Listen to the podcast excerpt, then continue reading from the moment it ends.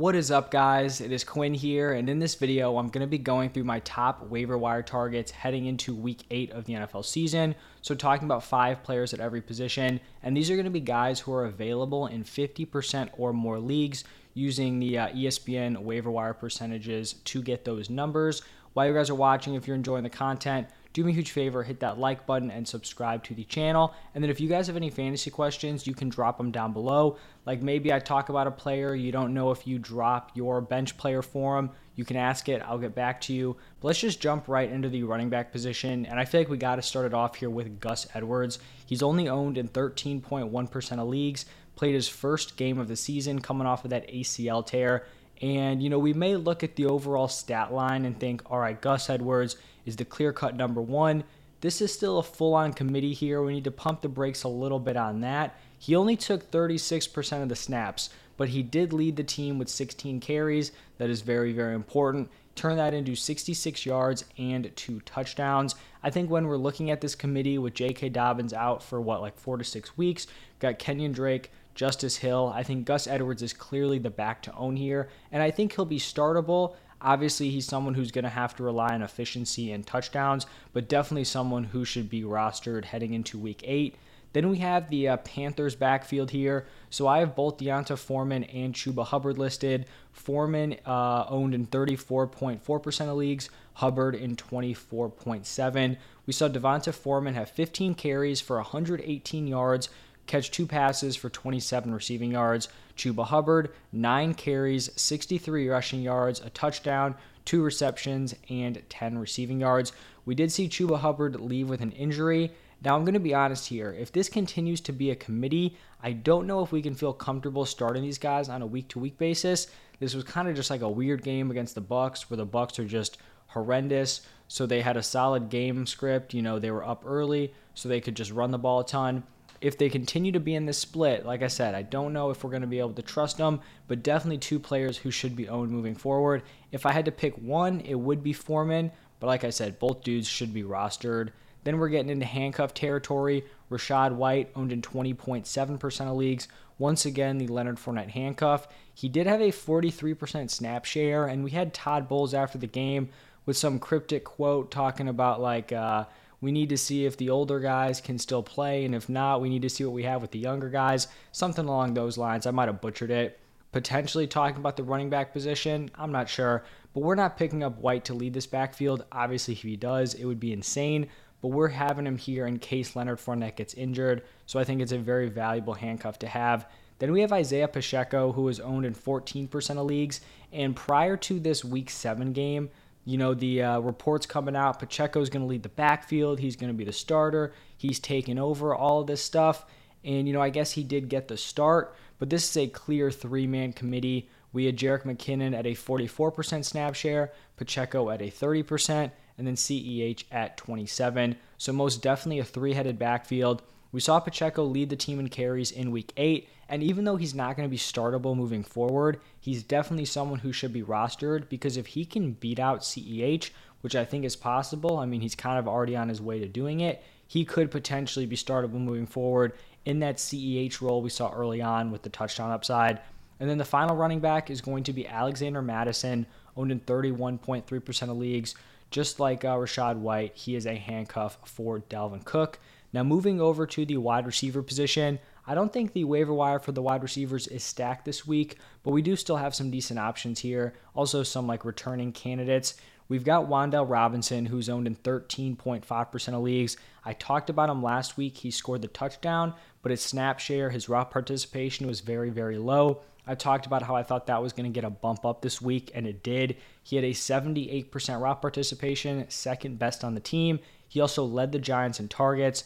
8 targets, 6 receptions, 50 yards. He's definitely peaking at this point. I think he's definitely drawing live to be the wide receiver 1 on this team, and I think he's definitely someone who should be rostered and probably the best wide receiver pickup this week.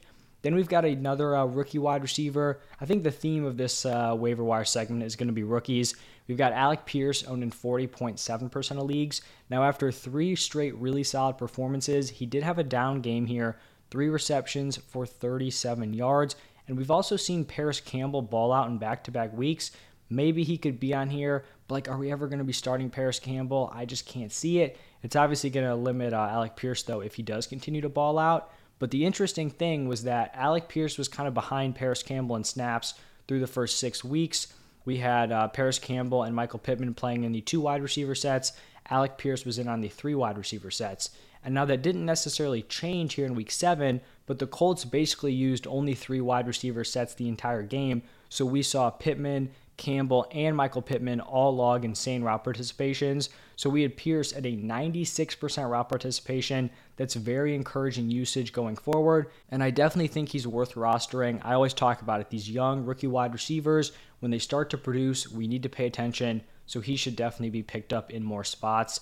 Then we have Jamison Williams, who hasn't even logged a game yet, only owned in 22.2% of leagues.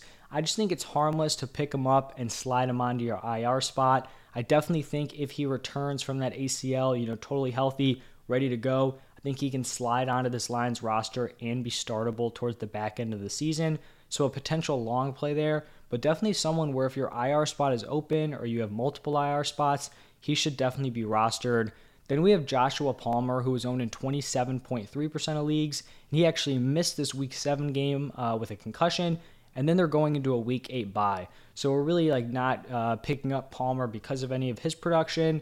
And then he's also not even going to be playing next week. But these Chargers wide receivers are very banged up. We know Keenan Allen's been playing with that hamstring injury. Then we have a Mike Williams ankle injury. Now, I believe he said he'll be back this season, so it's not season ending. But I do think he's going to miss at least a decent amount of time. I'm recording this late Sunday night, so if things change, obviously we'll pivot here. But if Palmer can operate as the wide receiver 2 in this offense, I think that's definitely someone who has starter potential and should be rostered. And then the final wide receiver here is going to be Jahan Dotson, who is owned in 46.9% of leagues. With his 3-game absence, I believe it was, he is now someone who has fallen below that 50% ownership threshold. And I think it's possible he returns next week. He wasn't ruled out of this game super early on in the week. I believe he was ruled out on Sunday. In his 4 full games, he had left with injury in Week 5. In his first 4 games, he's averaging 13.1 points per game. Now, obviously, a lot of that is touchdown dependent, 4 touchdowns in those 4 games.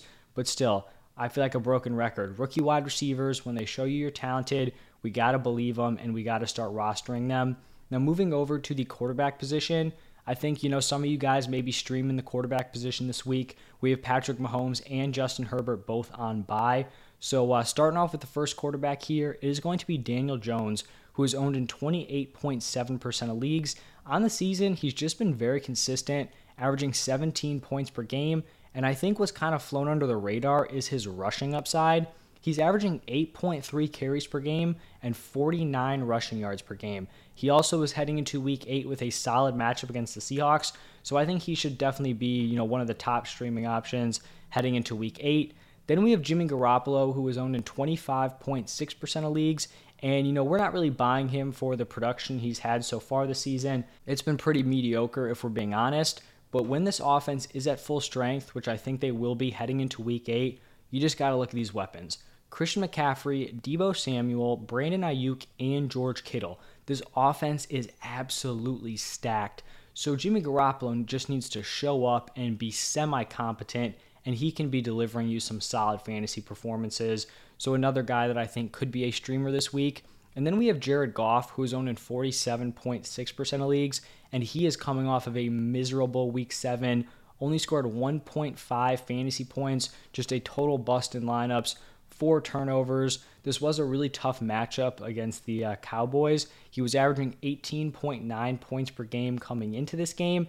He is going to be matching up against the Dolphins next week, who kind of shut down the Steelers, I guess. But, Steelers offense, nothing crazy going on there, and their secondary is very banged up. I think he can be a very solid streaming option if Amon-Ra is back. I believe he left with a concussion. So we got to monitor some stuff there. But I don't think we should just throw away Jared Goff's solid start to the season because of one down game with banged up weapons, no Swift, no Amon-Ra very early on against a really tough defense. Now moving over to the tight end position, I feel like once again we have some solid streaming options here. Starting it off here with Hayden Hurst, who actually fell below that 50% threshold after last week. He's only owned in 47.4% of leagues. Once again, solid route participation, 76%. And then he was targeted 8 times, caught 6 of them for 48 yards. He's also going to be someone who has that touchdown upside.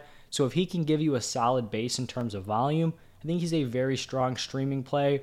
You know, I talked about Herbert and Mahomes on bye for the tight ends. That'll be Kelsey and Everett. Those teams may be in need of some streaming options. Then we've got Hunter Henry, who is owned in 36.3% of leagues, and he plays tonight, so we're not exactly sure what's going on. But he's someone who has seen a big bump in his usage the past 2 weeks, and it has led to back-to-back solid games, 4 for 54 and then 4 for 61 and a touchdown. Now, obviously, if he goes out on Monday night, plays like 60% of the snaps and does nothing, then, you know, scratch that. But, you know, I'm not a mind reader here, so he is going to slot in here if he can continue the trend he started the last 2 weeks. Then we have Greg Dulcich, who is owned in only 7.8% of leagues. I don't think I listed him on the graphic last week, but I do believe I shouted him out, or maybe I talked about him on the tight end start sit. Either way, he had a really solid second NFL game here. 71% raw participation, 9 targets, caught 6 of them for 51 yards. It is very impressive for a rookie tight end to be showing up and getting this type of usage and putting up this type of production, especially someone who started off on IR where he's not getting that reps, you know, early on in the season. He's just coming in and he is producing. Definitely someone to watch out for moving forward. And then we have Evan Ingram, owned in 33.1% of leagues. He's someone where I've been talking about as a potential streamer basically all season long. The route participation is always there, 84%, 7 targets, 4 receptions, 67 receiving yards. Once again, Kelsey out, Everett out. I think Evan Ingram is a solid stream. Then we have Mike Gesicki, who is owned in 43.9% of leagues. Had a massive Week 6 performance, saw a shift in his usage. Now, I don't have the snap numbers from the Sunday Night Football game, but it looked like he was running a solid number of routes. He didn't have a crazy stat line, but he was targeted 7 times. So if we do find out that he had a really strong route participation again in back-to-back weeks, he's another guy that could be a potential streaming play. Now, moving over to the defenses, I feel like we have a few, you know, clear options, and then it gets a little thin. But starting it off here with the Colts, who are owned in 43.8% of leagues, they match up against the Taylor Heineke-led Commanders. Now, the Commanders did just beat the Packers, but that offense was definitely looking shaky. Heineke was putting the ball up for grabs, so I think the Colts are a solid streaming play. We then have the Titans, owned in 12.8% of leagues, going up against the Texans. Always a strong bet to, you know, play a defense matching up against the Texans. Falcons, owned in 1.8% of leagues, matching up against the Panthers.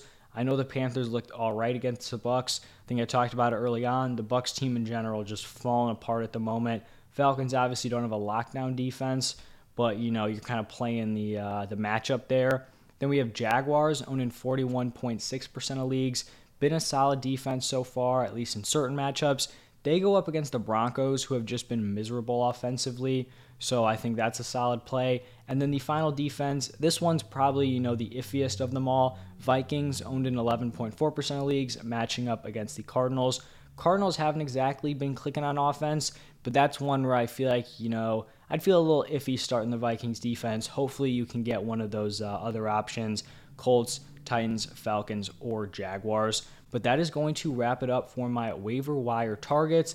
Let me know your guys' thoughts down below. Any questions, I'll be getting back to every single person. I'm going to be posting my Week 8 trade targets and sell highs also coming out later today, so check those out. Thank you guys for stopping by, and I will see you in the next one.